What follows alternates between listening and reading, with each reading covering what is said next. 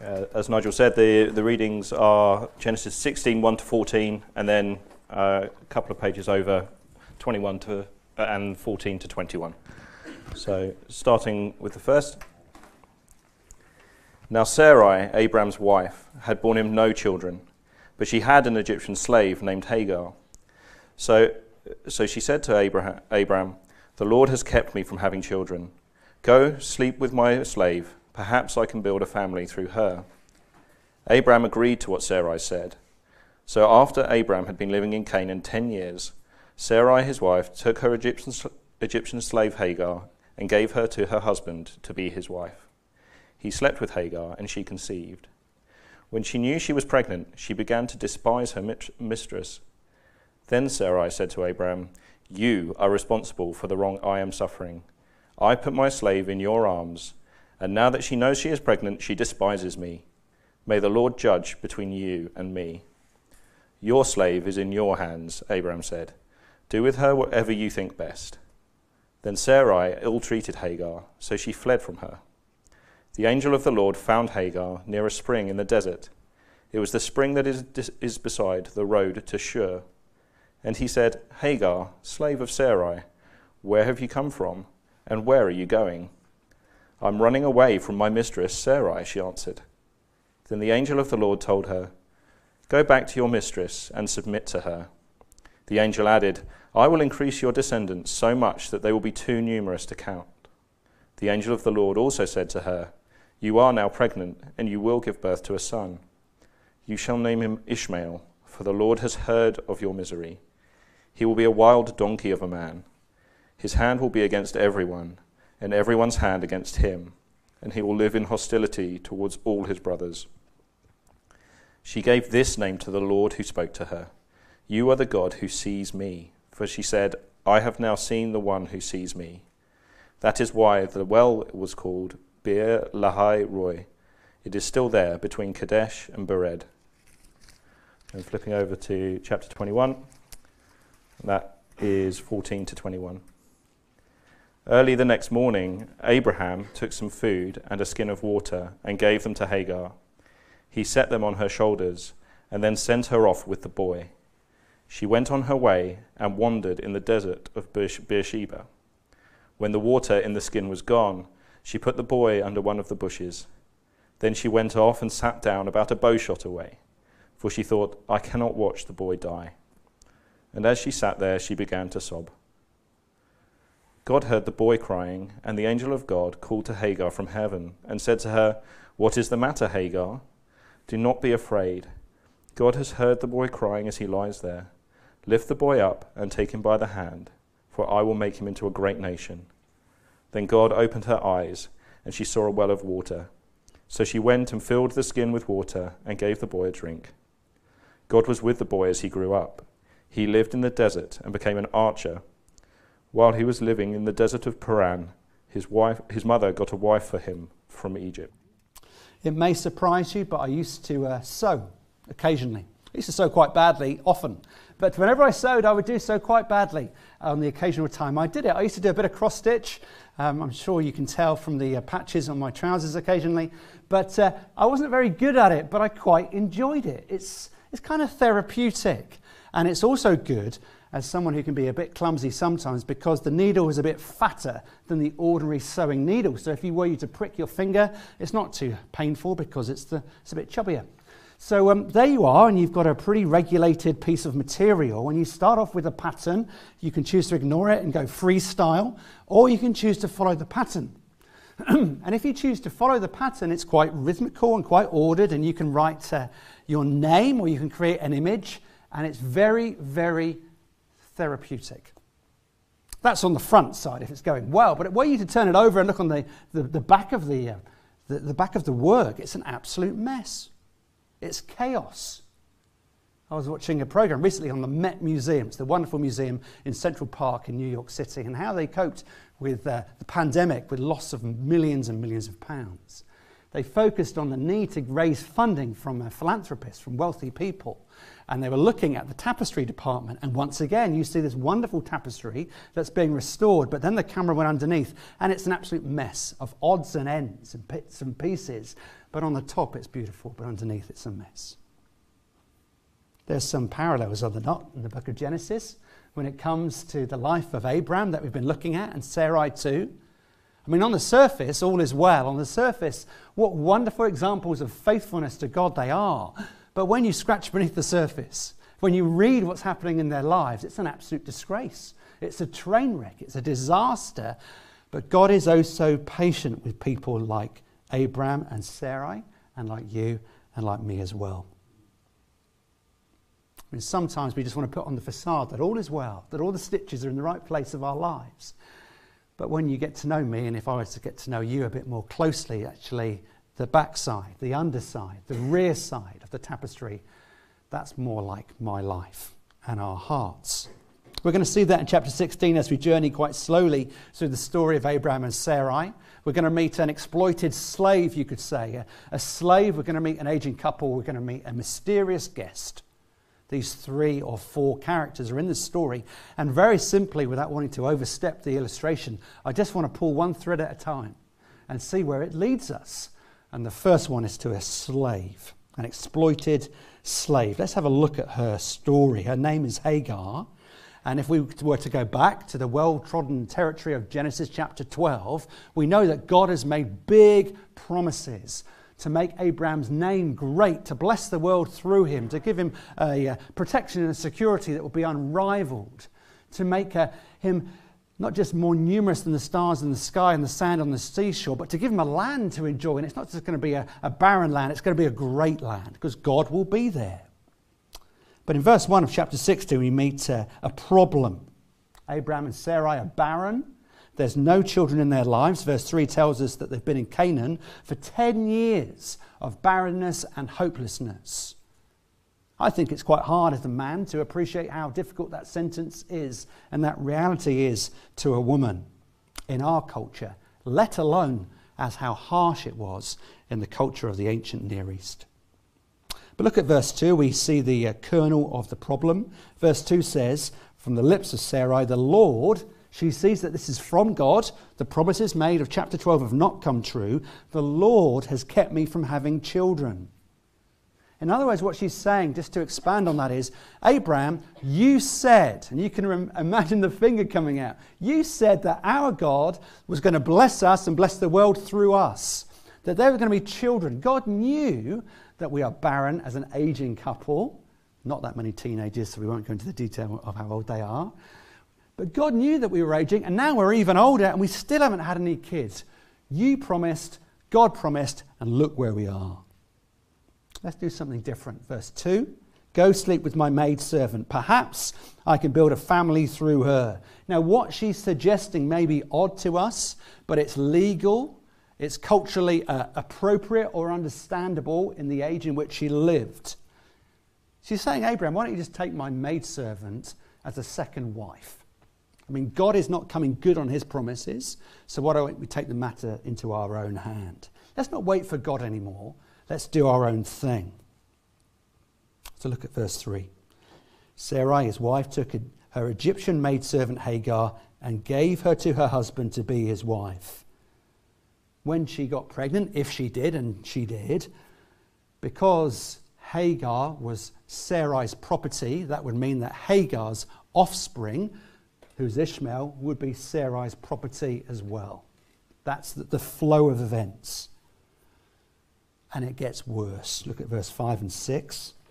When she, Hagar, knew she was pregnant, she began to despise her mistress. She was looking up at uh, Sarai, and she would just look her in the eye for once. She wasn't being looked down upon anymore. She could look her, her uh, mistress in the eye and say, Look, I'm now a person of standing. I have your husband's uh, seed in my womb, and I'm going to give birth to an heir. In other words, we should not think of Downton Abbey. Downton Abbey, which is a wonderful program, it's just too fast paced for me. That's a joke. It's very slow, very genteel. all that blood and guts and act. No, not really. It's very gentle and it's completely appropriate for Sunday nights. Binge on it at some time if you've not seen it. But in the Downton Abbey setting, when there is the upstairs and the downstairs reality of a past generation in Britain, that's not what's being described here. It's not like uh, Joanne Froggatt, who would earn her crust as a servant for Lady Mary. Lots of events happening in both of their parallel lives as you journey through the seasons or series of Downton. But when you have Hagar, Hagar is not an employee, she is property. And that's going to become clearer as we go through. She's property. She, she might receive some money for her employment, but she's not a lady of standing. She wasn't someone who dressed smartly. She wasn't someone who brought tea or helped with clothing, that kind of thing. She was someone who could be disposed of very easily, as we see a little later on. But look at verse 5 and 6 as reality. As Hagar receives the blessing of uh, motherhood, Sarai receives the curse of her tongue.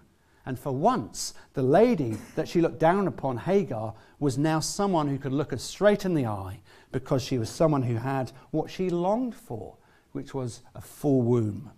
Her status has changed.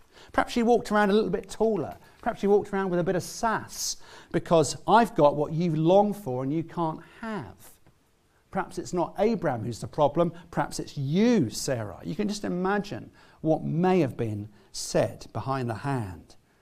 And so now Abraham sends her out. And by the time we get to chapter 21, it's horrible times again because she's on the verge of death. And Ishmael, who comes from her womb into life and is growing up, he's on the verge of death until God looks down and provides for them miraculously. And she's free. But that's not where we are in chapter 16. She uh, has to run for her life, verse 6. She's being mistreated harshly. We'll look at that more closely in a moment or two. But while she wants to run away from slavery to freedom, God does something that is very shocking to us, I think, as modern readers, because He says, Don't run away, but go back. Go back, and I will look after you. As a Christian, these are very difficult words because in this chapter, you've got all the things that friends who uh, perhaps Christians and non Christians alike struggle with. You've got uh, the issue of slavery, you've got the issue of women being mistreated, and you've got men behaving very, very poorly. And look at what happens here.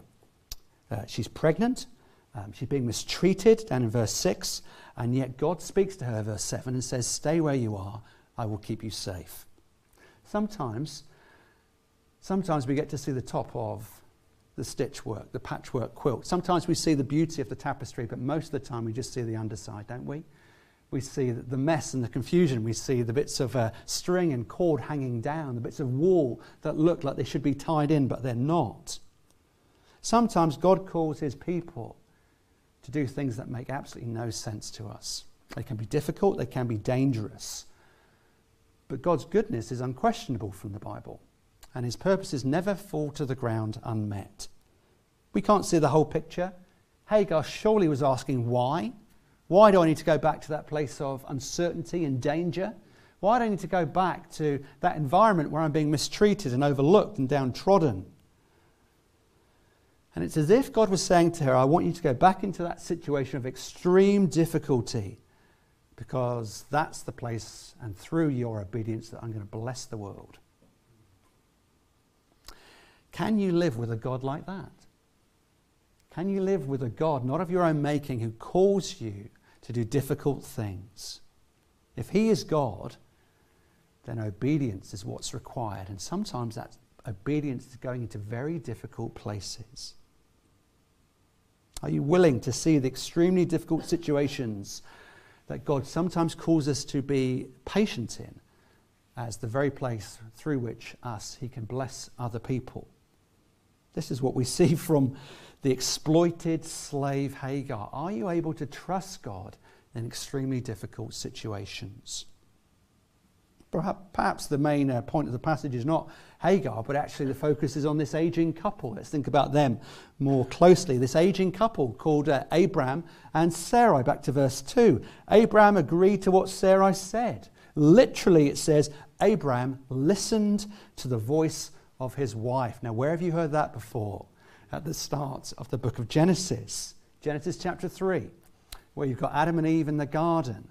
And Eve says, I've got this wonderful fruit. Would you like to try some? And uh, Adam didn't just listen, but he listened and he obeyed. He uh, stood aside from his position of loving responsibility and he did what his wife said. He listened to the voice of his wife. And Abraham here, just uh, or 13 chapters later, Abraham is here doing exactly the same thing. He's failing as a man, he's failing as a leader, he's failing as a husband because he's doing exactly the same thing that Adam did back at the start of the Bible. And when you zoom out and when you see the whole picture of the Bible, not just of the book of Genesis, you see in this passage two ways to approach God.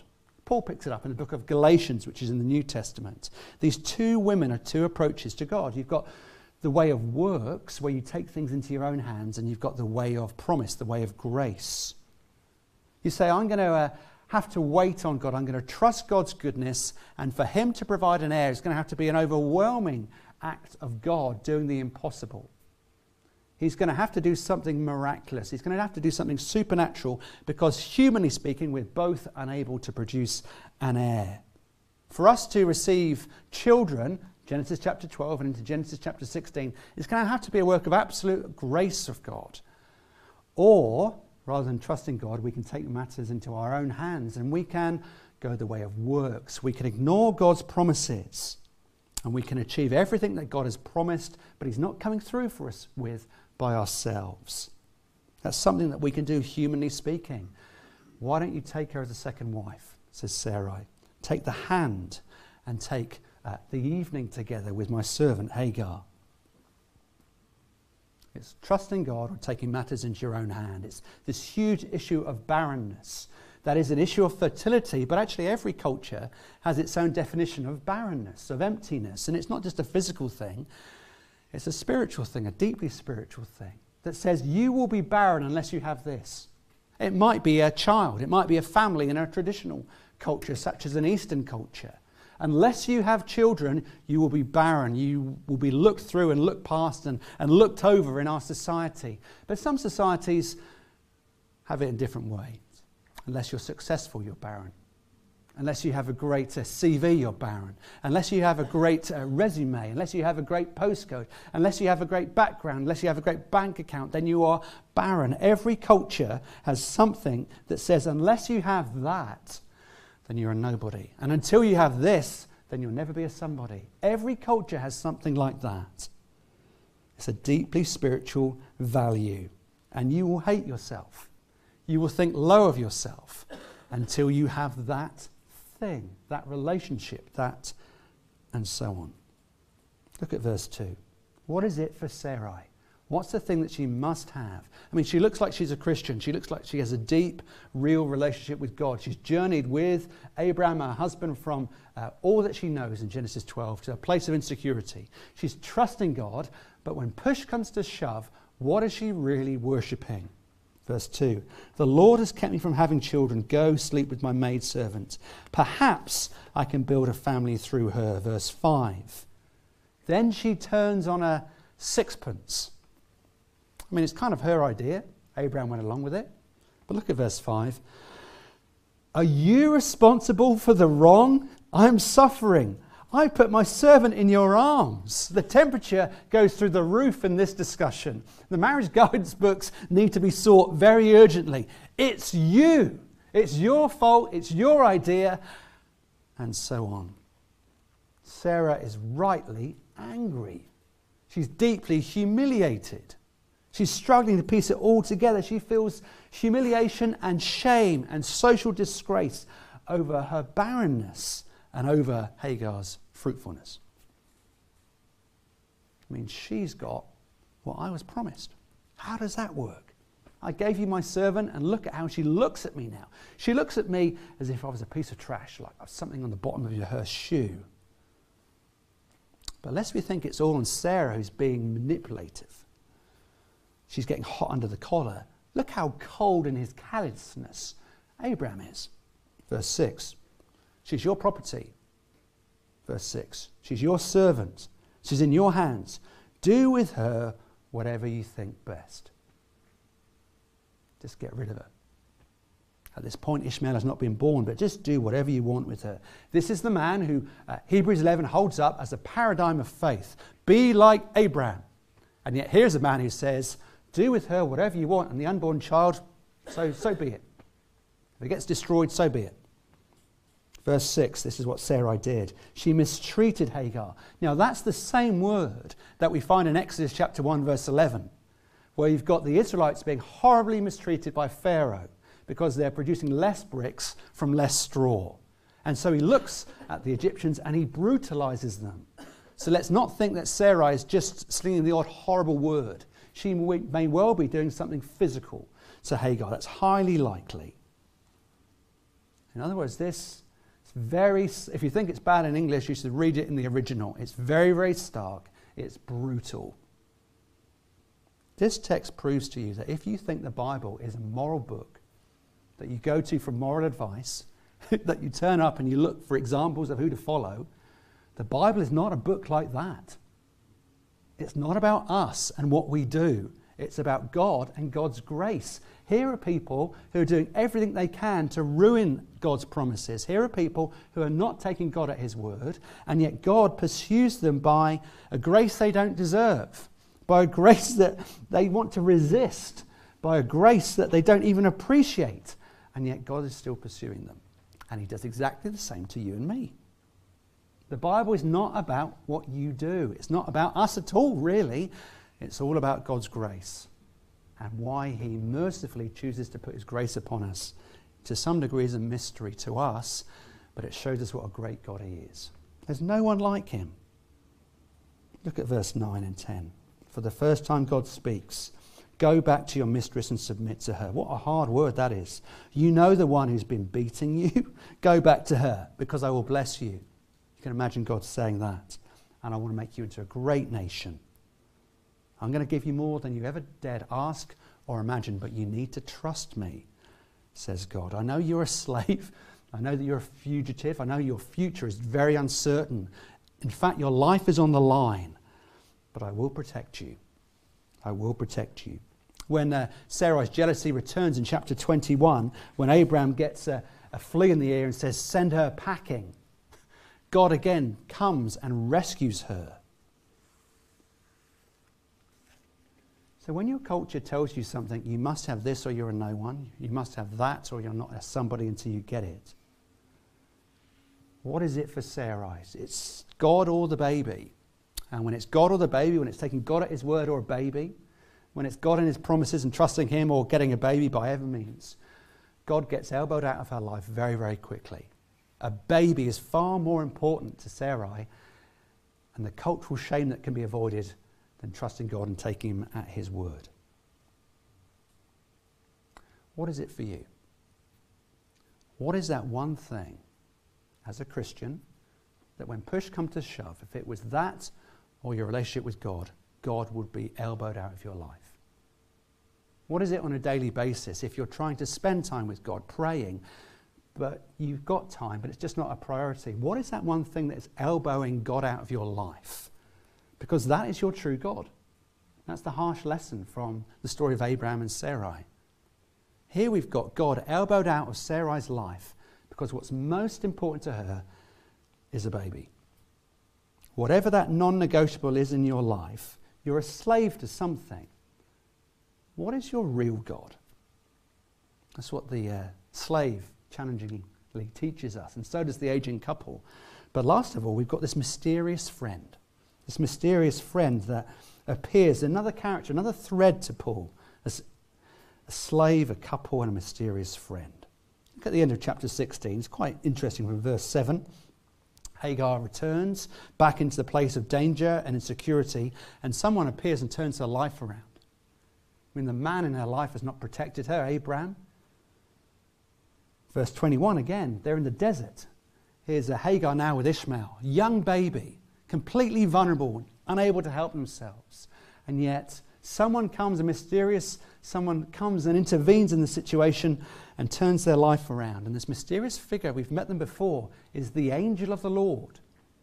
The angel of the Lord. Who is this person? there's a couple of things we need to see. Angels in the Bible come at very particular points. And so we see loads of angels at Christmas as uh, Jesus is born into the world from the womb of Mary, and there's a great uh, cacophony of sound in the sky. You see uh, angels uh, in the garden after the tomb has been rolled away and Jesus has been raised from death to life again by his Father. You see an angel in the book of Revelation. And whenever you see angels in the Bible, they say, Don't bow down to me. You should be worshipping God. Don't worship me. I'm a created being. I'm not the Lord. Don't bow, down to me, and so on. But look at what happens here. Verse 10 and 11. This is the angel of the Lord. And the angel of the Lord sounds like they're speaking as if they're not an angel, but they're God himself. I will make you great.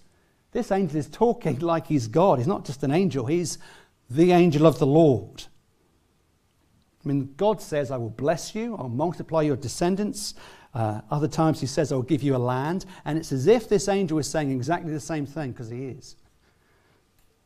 It's traumatic when you come into God's presence, isn't it? Dave very helpfully opened up Genesis 15 last week, and there's all the, uh, the symbolism and the reality of God's glory and majesty and presence. There's fire, and there's lightning, and there's smoke, and there's thunder. All this normal language that we see in the Bible for God's glory and majesty. No one can come near to God. And yet, here you have God coming close to Hagar this vulnerable person who no one is caring for. They're in this horrible situation. And how on earth can the God of might and majesty and purity and holiness come near to anyone? How is that possible? Look at how accessible God is. That, that she, Hagar, this outcast, actually names God. She's the first person in the Bible to name God. Normally, God names other people. There's this dialogue between this slave woman She's on the run, and the God of the heavens. How is this possible? Years later in the book of Malachi, Malachi chapter 3, verse 1, the one you seek, the angel of the covenant, will come into his temple. And in Matthew chapter 1, Jesus comes and says exactly the same words and says, It's me. I've come to rescue you. I'm the one, through me, the glory of God can come near, and yet you will not be destroyed, you'll be safe I mean, from every aspect of Ishmael's life, he's been an outsider. Have you thought about that? What horrible life Ishmael's had. He feels really sorry for the guy. He's driven out of his father's house when he's uh, still in the womb. When he's been given birth to, he's under attack physically from thirst. He's also under attack from Sarai. Get out. That's in Genesis chapter 21.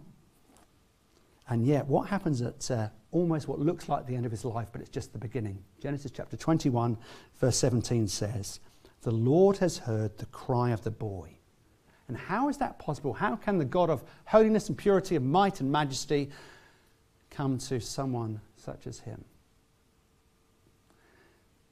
God in heaven can hear the cries of this vulnerable baby boy because centuries later, another poor woman got an angel at the birth of a baby.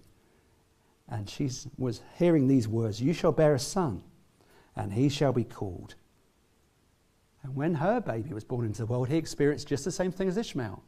He was driven out of his father's house, he experienced rejection, loneliness. He came unto his own, and his own received him not. In fact, his own father forsook him on the cross. My God, my God, where are you? And yet, God the Father heard Abraham's son's cry. Sarah didn't deserve to have this baby. Look at the life that she lived. Look at the damage she did to Hagar. Abraham certainly didn't deserve it. Look at the way he uh, abdicated his responsibilities. And yet, look at what's said. Why does God keep hearing their cries? Why will he hear my cries? Why will he hear your cries? Because he didn't hear his son's cries. He turned his back on his son so that he could hear every cry that we ever cry. He turned his back on his baby boy so that he'll never turn the back, his back on us. And when that moves you, when you see what Jesus did for us and in our place and for us, that becomes the central thing of your life. That has power to change you. That has power to free you. I mean, think of Hagar again. Hagar, uh, she's an Egyptian, she's not Hebrew, Uh, she's a woman, not a man. She's a slave, not a free person. Um, she's not of the chosen line, and yet God hears her cry. She's the first person in the Bible to name him. This is the God who sh- just sifts the stars through his fingers. And yet she says, He notices me. She was so excited. She was thrilled. Christian friend, how much more should we be thrilled? God does not just notice us, He died for us. That's how much He values you and me. If Hagar was excited, how much should I be? How much should you be? This is what Genesis 16 and 21 are all about the grace of God to Abraham. He doesn't deserve it. Sarai doesn't deserve it. Neither does Hagar. Neither does Ishmael. Neither do you. Neither do I.